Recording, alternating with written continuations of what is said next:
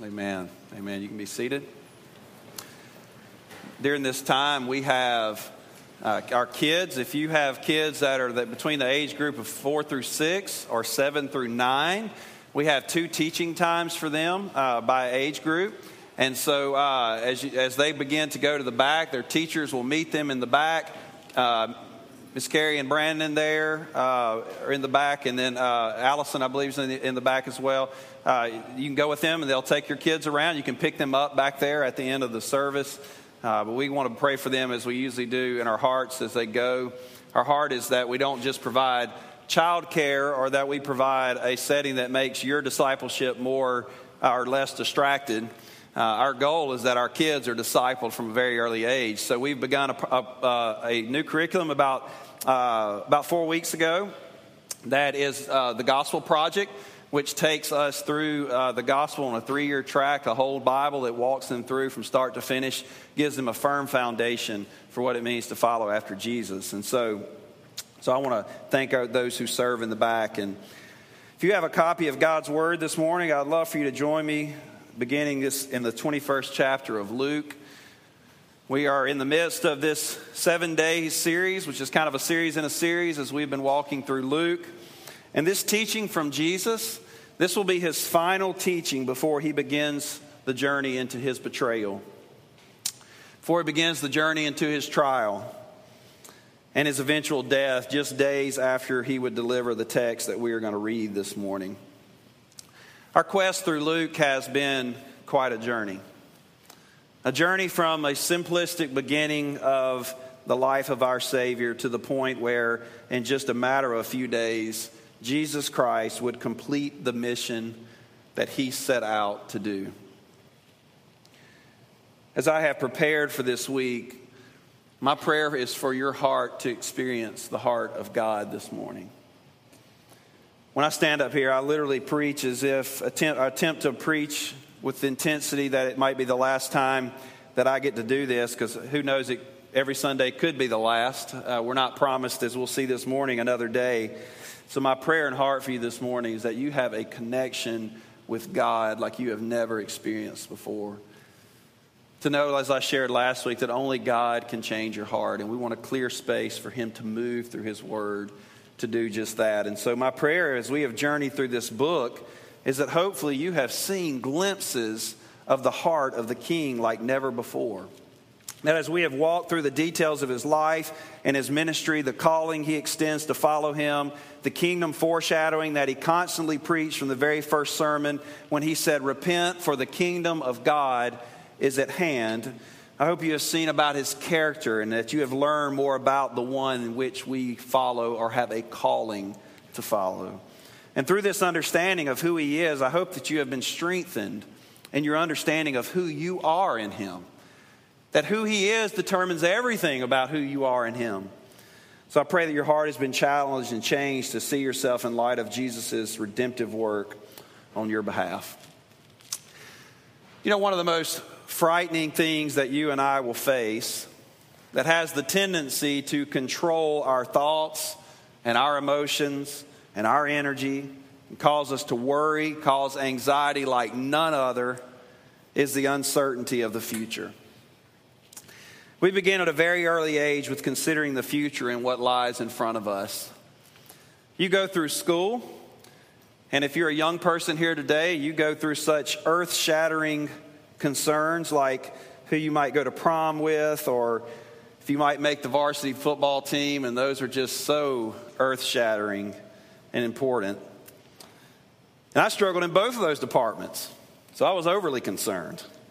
I did well at neither. And once you wade through these critical fears, you instantly begin to concern yourself with what happens after high school. Now what? You know, now that I'm grown up and I know it all, what do I need to do now? Where am I going to go to college? What sorority or fraternity might I join? Will I make good enough grades to graduate? Will I make new friends? What will I major in? For me, I was absolutely certain of my career path. I knew that I was going to completely crush the undergrad courses that I was in because I had never had to study before, and so things were not going to have to change, and that I would go to uh, some type of physical therapy school, work in athletics, maybe, maybe sports medicine. And that plan for my future lasted one semester. And a dropped biology class and a C in chemistry determined that God had different plans for my life and majoring in something else. Turns out you do have to actually study. But not only academics, but relationally. You spend a lot of your college years wondering if you will find that special someone to spend the rest of your life with. For me, college came and went. And that significant other wasn't even on my radar yet. But it wasn't because the radar was not turned up to high intensity and searching. So, what did I do? I went back to college, right? When you graduate and you don't know what you're going to do, and you have a degree and nobody to, that you're about to be married to, you just dive back into the prospect pool, both academically and socially. It's an expensive pool to swim in, but one that is we often get back into. So then, for me, two degrees down, and I still have not met my wife yet. Thank the Lord, he, she, she came along. And we worry about that. We worry about the future holds in our relationships. And when we finish school, we concern ourselves with the job hunt, finding a career that we can do well in. And if God blesses us with marriage, we have kids, and then you learn what worrying is all about. You know, you think you have concerns now, have kids. You know, my worries were multiplied times two when the doctor informs us that we're going from zero people dependent on me to two who are going to be completely reliant on us for absolutely everything. We have twin daughters. So I went from Carmen and I to two mouths that needed feeding and completely relied on me for everything. Everything. And you, you know, you, you, get, you walk out of the hospital like two days after you have your kids, and I didn't really think we got a good training course or anything. They just kind of say good luck. And I was like, wait, what, you, you're not going home with us?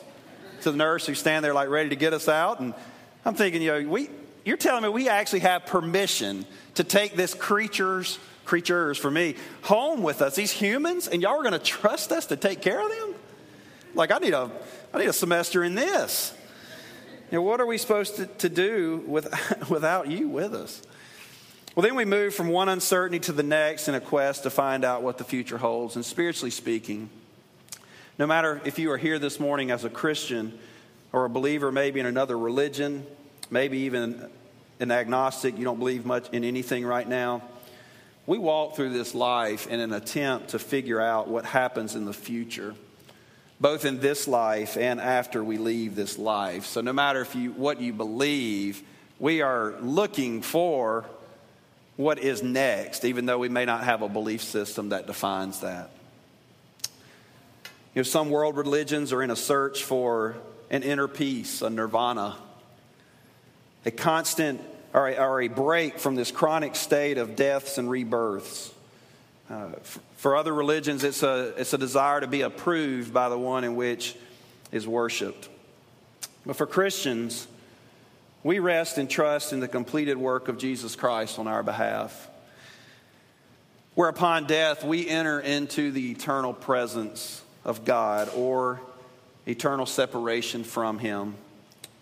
Where at His second coming, we will enter into the new heaven and the new earth, where we will spend eternity in His presence, where all of life will resonate into the worship of the King.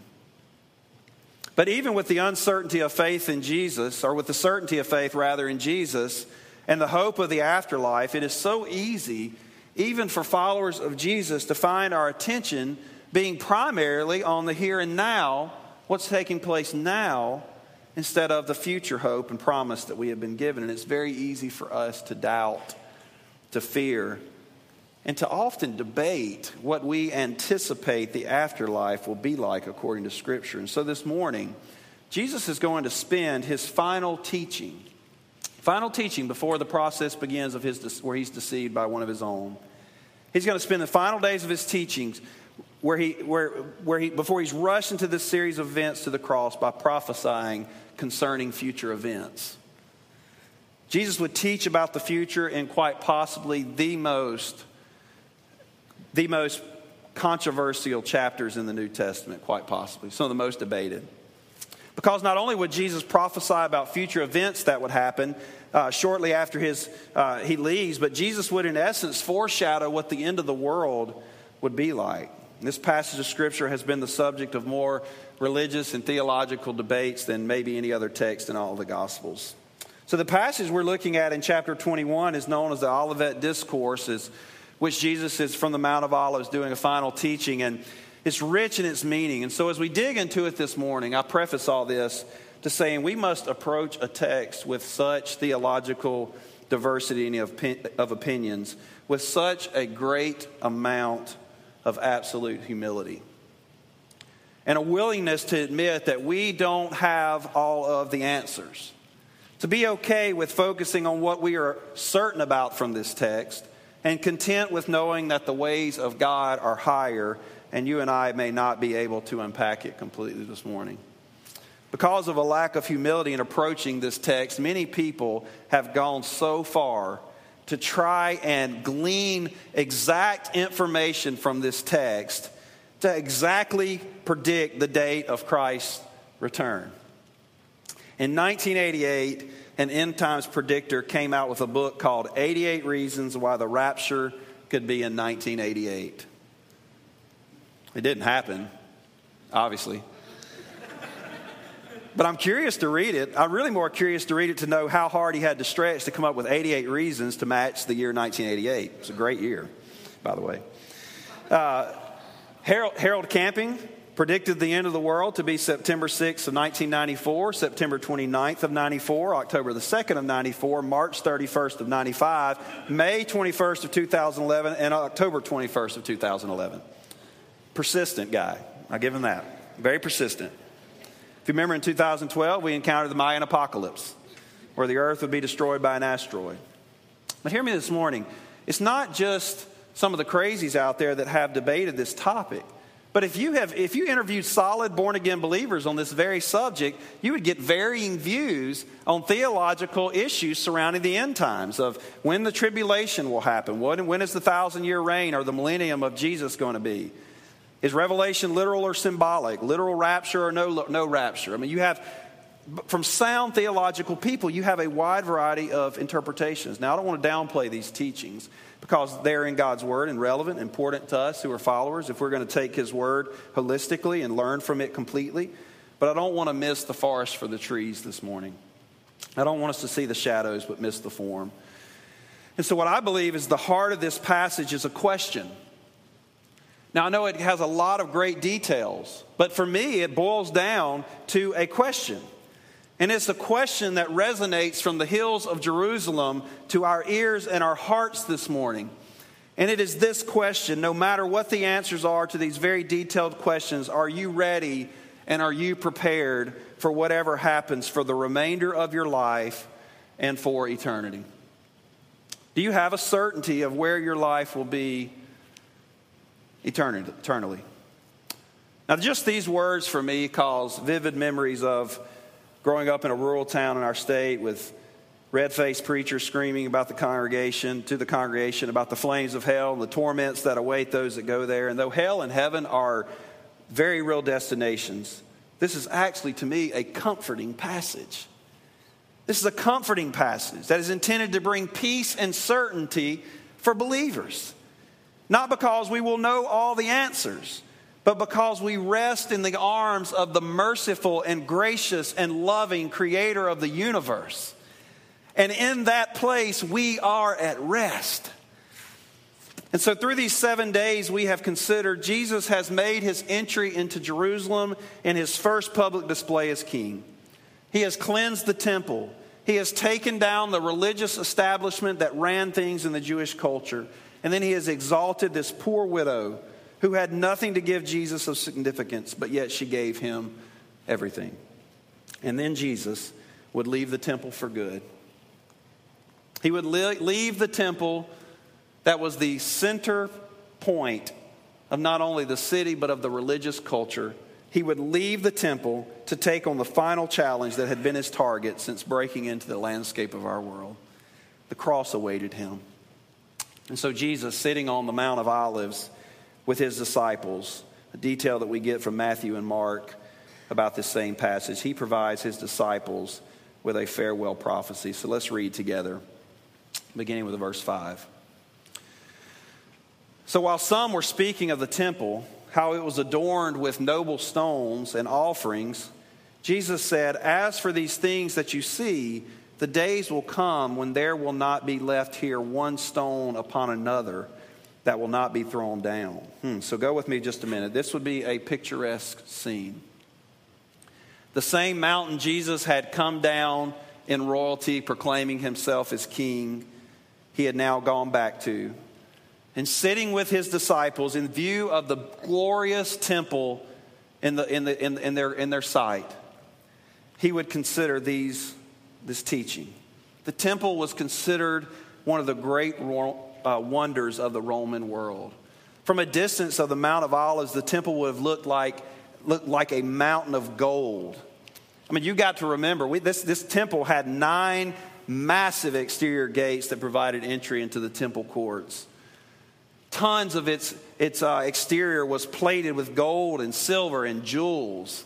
And if you remember from our description, this thing was just packed full of all kinds of, of, of, of gleam on the outside. I mean, it is a sight. So, when we read this text, what Jesus is about to say, you need to realize that these stones he is about to describe, some of these stones used to construct the temple would have been 40, foot, 40 feet long and would have weighed over 200,000 pounds each, okay? We're not talking about a brick here. We're talking about a temple that is made of some massive things that would look like it would have stayed and been permanent forever. And so Jesus, his disciples bring up the temple, most likely in an attempt to acknowledge the beauty of it before Jesus. I mean, I don't know, I'm kind of picture a little small talk here. Man, look at that temple as they're journeying. Look how glorious that thing is sitting off in the distance, full of all these gold jewels. And Jesus says, guys, that thing is coming down. Those stones, 200,000 uh, pound stones, those things will be toppled. And Jesus' words would come tragically true in, in 70 AD, just like 40 years after this temple prophecy, had, after the temple had been back under construction, Rome would overtake Jerusalem and would completely destroy it. Rome would come down, just as Jesus had just told his disciples, he would come down on them with such force that they say you can literally still see markings on the outer wall to this day where Rome, the remnants of the Roman invasion of the people of Jerusalem. But let's keep reading what Jesus says. Because he just told them it's coming down, verse 7. And so they asked him, Teacher, when will these things be? And what will be the sign when these things are about to take place? And he said, See that you are not led astray. For many will come in my name, saying, I am he, and the time is at hand. But do not go after them. And when you hear of wars and tumults, do not be afraid, for these things must first take place, but the end will not be at once. Then he said to them, Nation is going to rise against nation, and kingdom against kingdom. There's going to be great earthquakes, and in various places, famines and pestilences. And there will be terrors and great signs from heaven. But before all this, they uh, will lay their hands on you and persecute you. They will deliver you up to the synagogues and to the prisons. You will be brought before kings and governors for my name's sake. This will be your opportunity. Notice that. He tells them, You're going to have this happen. This is going to be your opportunity, your moment to bear witness. Verse 14 Settle it therefore in your minds not to meditate beforehand how to answer, for I will give you a mouth and wisdom, which none of your adversaries will be able to withstand or contradict. You will be delivered up even by parents and brothers and relatives and friends, and some of you they will put to death. You will be hated by all for my name's sake, but not a hair of your head will perish. By your endurance, you will gain your lives. Now, we know from the history who he's speaking to, this is an eternal gaining of their life. Verse 20 But when you see Jerusalem surrounded by armies, then know that its desolation has come near. Then let those who are in Judea flee to the mountains, and let those who are inside the city depart, and let not those who are out in the country enter it. For these are the days of vengeance to fulfill all that is written. Alas, for women who are pregnant and for those who are nursing infants in those days. So it's going to be difficult traveling and leaving. And there are going to be great distress upon the earth and wrath against this people. They will fall by the edge of the sword and be led captive among all nations. And Jerusalem, this great Jerusalem that you are looking at in the distance, will be trampled underfoot by the Gentiles until the times of the Gentiles are fulfilled. Now Jesus shifts, verse 25. And he says, There will be signs in sun and moon and stars, and on the earth distress of nations in perplexity because of the roaring of the sea and the waves. People fainting with fear or with foreboding of, of what is coming on the world. For the powers of the heavens will be shaken, and then they will see the Son of Man coming in a cloud with power and great glory. Now, when these things begin to take place, straighten up and raise your heads, because your redemption is drawing near. And he told them this parable Look at the fig tree and all the trees. As soon as they come out in leaf, you see for yourselves and know that the summer is already near. So also, when you see these things taking place, you know that the kingdom of God is near. Truly, I say to you, this generation will not pass away until all has taken place. Heaven and earth will pass away, but my words will not pass away. Wow. What a deep text. What a continuous topic that he, un- he just unloads. I mean, it's loaded up with deep, deep theological truths. What are some things we gain from this passage? Again, I want to focus on what we do know to be certain from this passage. And what we do know is happening, and what we do know is being prophesied here. There's one first thing that I want you to see that you can rest in is that God is the authority over all things. So, how, do we, how are we calmed in the midst of uncertainty? How do we face the uncertainty of future, both in this life, as we're going to see in just a minute, that God is the authority over this life, as we see from one prophecy? And secondly, we can trust Him through eternity, as we're going to see through a second prophecy, that He's the authority over eternity. So we rest in knowing that God is the authority over all things. So to understand that, we've got to see that actually in this passage, Jesus is making two prophecies here about two different events. First prophecy that he, he predicts is the prophecy of the destruction of Jerusalem. So there's much debate and I could, I could, could see both, both arguments. There's much debate about what a lot of the text in between, if it's meaning, the, does it relate to the prophecy of the destruction of Jerusalem? Does it relate to the prophecy of the, the return of Jesus? Are they interrelated? Do they speak to both? Does one speak to the other? And, and, and, and honestly, you could, you could, there's, there's, there's an argument on both ways of how to fill in the gaps. But what we do know is that there are two prophecies being predicted here. The first being the prophecy of the destruction of Jerusalem, which comes to be. So picture this with me. The disciples have left the temple with Jesus and they've headed to the Mount of Olives. They're looking back over the city. They're talking about the majesty of the temple, the majestic temple. And Jesus says, This temple will be destroyed. And so the disciples, probably confused and concerned about the future, say, Jesus, when is it going to happen? And then from verse 8 to verse 24, Jesus tells them what they could expect before the, destru- the coming of the destruction of the temple. So he gives them prophecy to let them know that this is what's going to happen before the temple is destroyed. He tells them that uh, what, what are signs that you need to be aware of and what are not. He warns them to not be deceived, but to be prepared. He says, Don't follow fa- false teachers that will lead you astray. He says, Trust in me. He said, There's going to be wars and catastrophes. But he says, Don't lose heart. Don't fear, for these things have to happen. But tucked in verse 20, Tucked in verse 20 is a very significant verse for us to understand about the prophecy. Jesus tells them that when you see Jerusalem, when you see Jerusalem surrounded by armies, then you will know that the desolation has come near. Matthew refers to this same desolation in verse 15 of chapter 24 when he refers to it as the abomination of desolation. And this would have been reference to what the prophet Daniel had prophesied to them.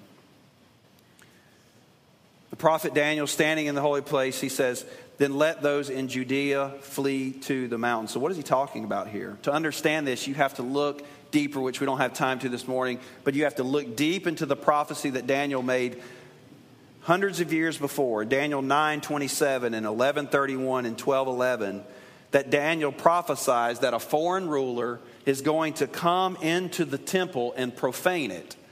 So, this is a reference when he says, You'll know the desolation has come. Jesus is saying, You will know that the, I'm prophesying that you will know that when that happens, that Daniel's prophecy has come true.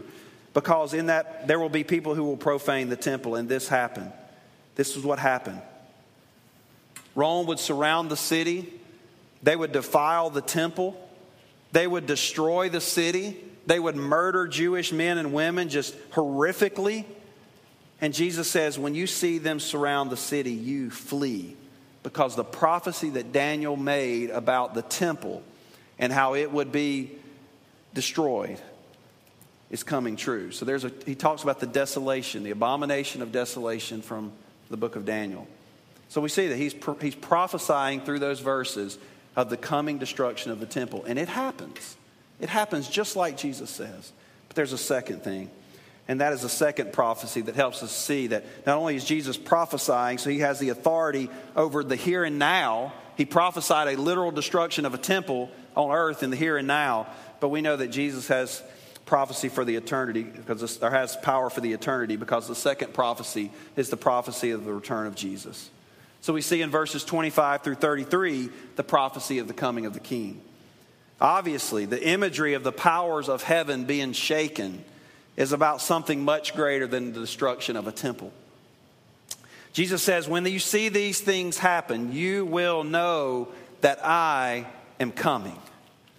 Now, the return of Christ will be a glorious event, but where he came the first time to save, he will come to judge. In Revelations 19 11 through 16, it says this I saw heaven open, and behold, a white horse, and he who sat on him was called faithful and true and in righteousness he judges and makes war. His eyes were like a flame of fire, and on his head were many crowns. He had a name written that no one knew except himself.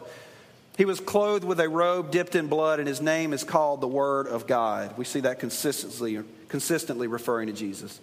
And the armies in heaven, clothed in fine linen, white and clean, followed him on white horses. Now out of his mouth goes a sharp sword, that with it he will strike the nations. And he himself will rule them with a rod of iron. He himself treads the winepress of the fierceness and wrath of Almighty God. And he uh, has on his robe and on his thigh a name written King of Kings and Lord of Lords. Jesus will return. He will return. This is a real future event. So, why is this important that we connect these two? And how does this speak to the authority of God? Well, this is important because you know that you can trust in the words of God. You can trust in his authority. He spoke about the destruction of Jerusalem, and it happened. And with the same, ne- the very next breath, he spoke about his return that will come one day, and it will happen. Look at what Jesus says to affirm this truth in verse 33. He says, Heaven and earth is going to pass away, but my words will not pass away. You can trust in the authority of God in your life, both now and for your future. You can rest in the peace of Christ. Psalm 115, 2 through 3 says, Why should the nations say, Where is their God? Our God is in the heavens, and he does all that he pleases. God is the author of life. He's the creator of all things. He's the sustainer of all things. He is never contradictory of himself, never goes back on a promise, always fulfills his word. So, why is this important?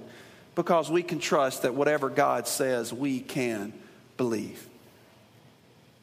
Now, this is going to be important when we get into our text because we'll see, as we dig further, we'll see that the prophecy of Jesus that he makes about the destruction of Jerusalem, as we've said, it happens we're going to see is in a moment when we look into uh, the, the prophecy of his second coming that it will happen. It can be trusted. But there's a second thing.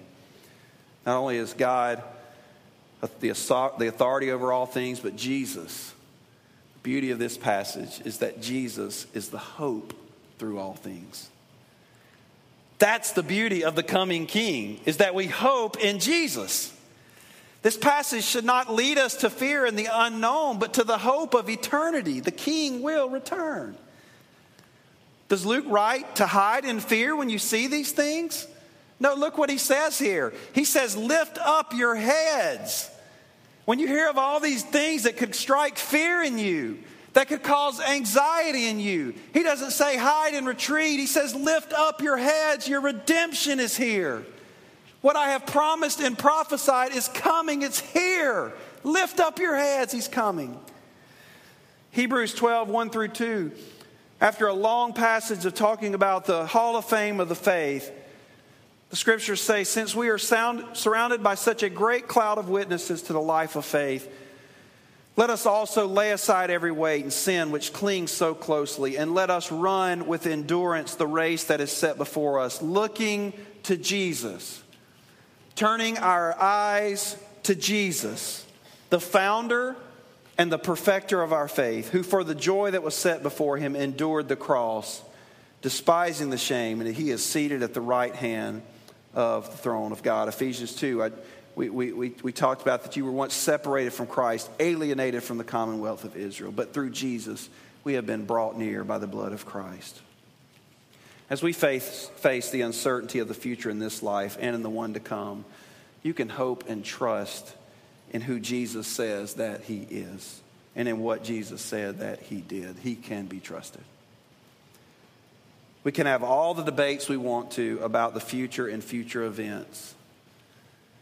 But when all fades away, when all of our theories fade away and it happens as it happens, one question will remain that we must answer Am I prepared to meet Jesus? There's a third thing and that is that we see through this the Holy Spirit is the power to sustain us through all things. When Jesus tells his disciples that that time is coming, does he say, You better be studied up and ready, boys? You better know what to say. He says, You don't have to worry about that. He said, I'm going to give you the words to say. I'm going to empower you with what you were to do at that time. Jesus not only sustains us, but the Holy Spirit uh, not, Jesus not only gives us that hope, but the Holy Spirit sustains us. Now, this is important. How do we remain hopeful in the midst of uncertain situations? The Holy Spirit's direction. Acts 1 8, Jesus tells his disciples that you're going to receive power when the Holy Spirit comes to you. Romans 15 13 says, May the God of hope fill you with all joy and peace in believing, so that by the power of the Holy Spirit you may abound in hope. How are we hopeful in the midst of uncertain situations? The power of the Holy Spirit is what gives us the ability to abound in hope. Romans 8:11 If the spirit of him who raised Jesus from the dead dwells in you, he who raised Christ Jesus from the dead will also give life to your mortal bodies through his spirit who dwells in you. We weather the storms of doubt and we weather the storms of uncertainty and the unknown through the power of God that is at work in us. In closing, sitting here in 2015, far removed from Jerusalem and the temple, far removed from the prophecy of Jesus, from the events of that day, far removed from 70 AD. Why is this passage relevant for your life today? How do we apply this text? Well, I'm glad you asked. In closing, there are a couple of foundational truths that I want you to grasp and apply these to your life as you walk through the unknown, and we all do. When I speak of the authority of Christ, it's not to downplay the seriousness and the, the, the intentionality that you have to have in concern for the future. But what I'm saying is that the sovereignty and power of God is greater than the uncertainties of your life. So, what can we glean from this to help us in the unknown and what is to come, both in this life and for eternity when Jesus returns? And the first thing we have to do as followers of Jesus is to be watchful and prepared. Be watchful and prepared. I believe this passage of Scripture speaks clearly to the disciples that sat in front of Jesus Christ, but I think it speaks clearly to the disciples of Jesus in the 21st century.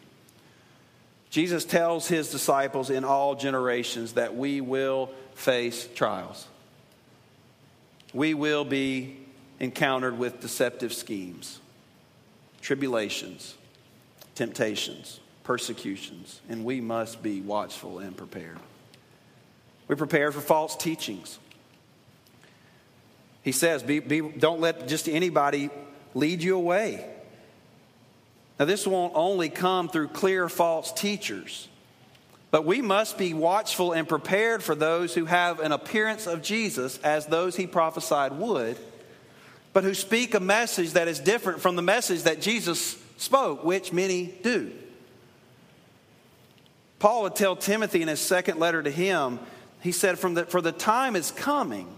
So this is, few, this is Paul writing to Timothy saying, Look, Jesus told us it was coming. Let me reiterate to you the time is coming when people will not endure sound teaching.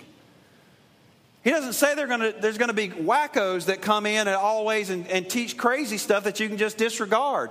He says, Look, the time is coming where the people that you are around will not, in, will not stick with sound teaching. But what will they do? They will have itching ears, and so they're going to accumulate for themselves teachers who teach the things that suit their passions. He's going, they're going to teach things. They're going to turn away from listening to sound truth. And he says they're going to wander off into myths.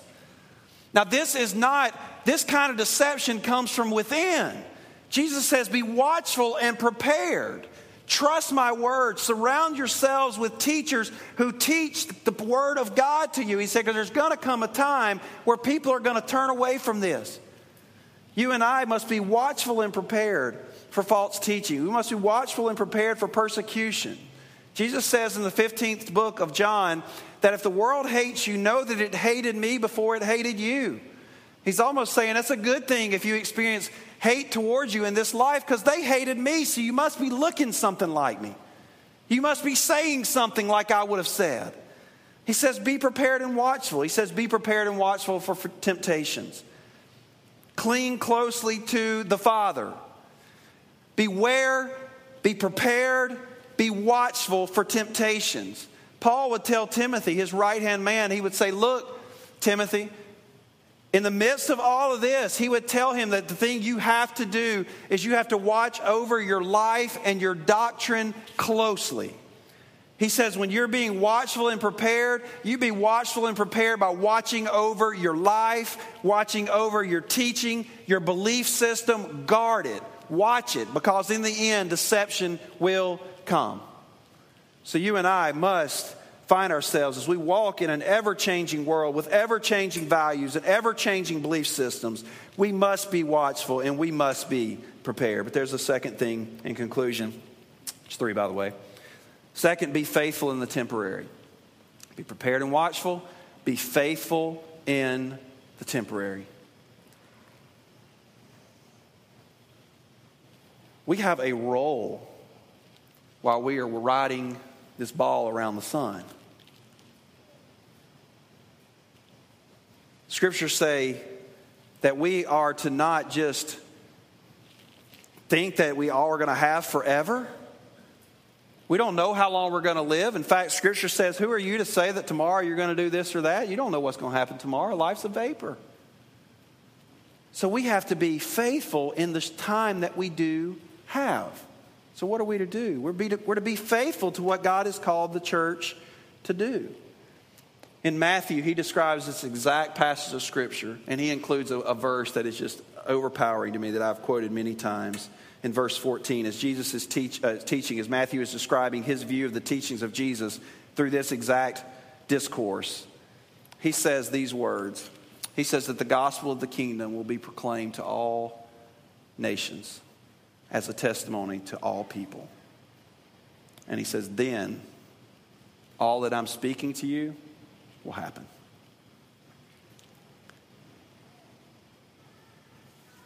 His church will accomplish the mission. Or let me maybe say it another way, because we sometimes attempt to go extra biblical on how we go about the mission. But the mission of God will be accomplished, and it will be accomplished through his church. Jesus says that's how the mission will be accomplished. I could, I could redeem the world any way I want to, but I've chosen to do it through my bride. And so, you and I, while we are in between times, not knowing what will happen and how all the events will take place, we must be faithful in the temporary. What are you doing with your life? If you're a follower of Jesus, empowered by the Holy Spirit, what are you doing with your life? And I know so many of you are serving so well, so I ask this rhetorically how, how are you helping to advance the kingdom, to fulfill the mission of the church in this temporary time that we have? So you be trusting, you be faithful, and trust God through this temporary. But finally, be hopeful in the eternal. Be hopeful in the eternal. This passage is for sure about the return of Christ. In church, Jesus will return. His disciples, even during this time, longed for the coming, hopeful that it was going to come during their lifetime. And Jesus says through this passage, long for the coming of Jesus. Long for my coming. I'm going to come. And when you see these events happening, lift up your face, for your redemption is coming. Jesus came the first time in humility to provide salvation. He will come the second time in glory to execute judgment. He came the first time as a simple baby boy born to commoners, and he will come back the next time riding on the clouds. At the end of the temporary life, it will be the beginning of the new heaven and the new earth. And we will, as the writer of Revelation says, we will behold that the dwelling place of God is with man. And he's going to dwell with us. And they, we will be his people. And God himself will be with us as our God. And he is going to wipe away every tear from your eyes. Death is going to be no more. There's not going to be any more mourning or crying or pain. For all of those former things, everything else that we have gone through is going to pass away. And he says, This is your hope that the one that is seated on the throne says, Behold, I am making all things new. You can trust and be hopeful in the eternal because we have a God who can be completely trusted. So this morning, as we walk and navigate this life between times, Jesus says this is not something he sprung on them. Jesus has set up through his entire ministry the contrast of the kingdom that is and the kingdom that will come.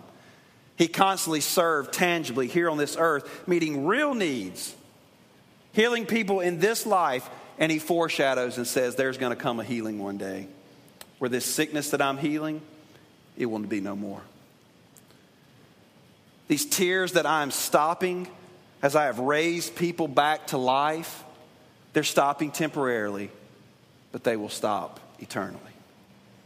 Jesus has done that all throughout his ministry, and now he tells us this morning, as he told his disciples, be ready, be faithful be trusting, be hopeful. It's my prayer for us this morning as we walk between times that we, as the body of Christ, in a time of complete uncertainty in a culture that we walk in, will not lose heart. We will not be afraid. We will not be overpowered. We will not feel like hope is lost because the King is on the throne and he says, I am making all things new. So as we end, may that be our prayer this morning. Will you join me in prayer?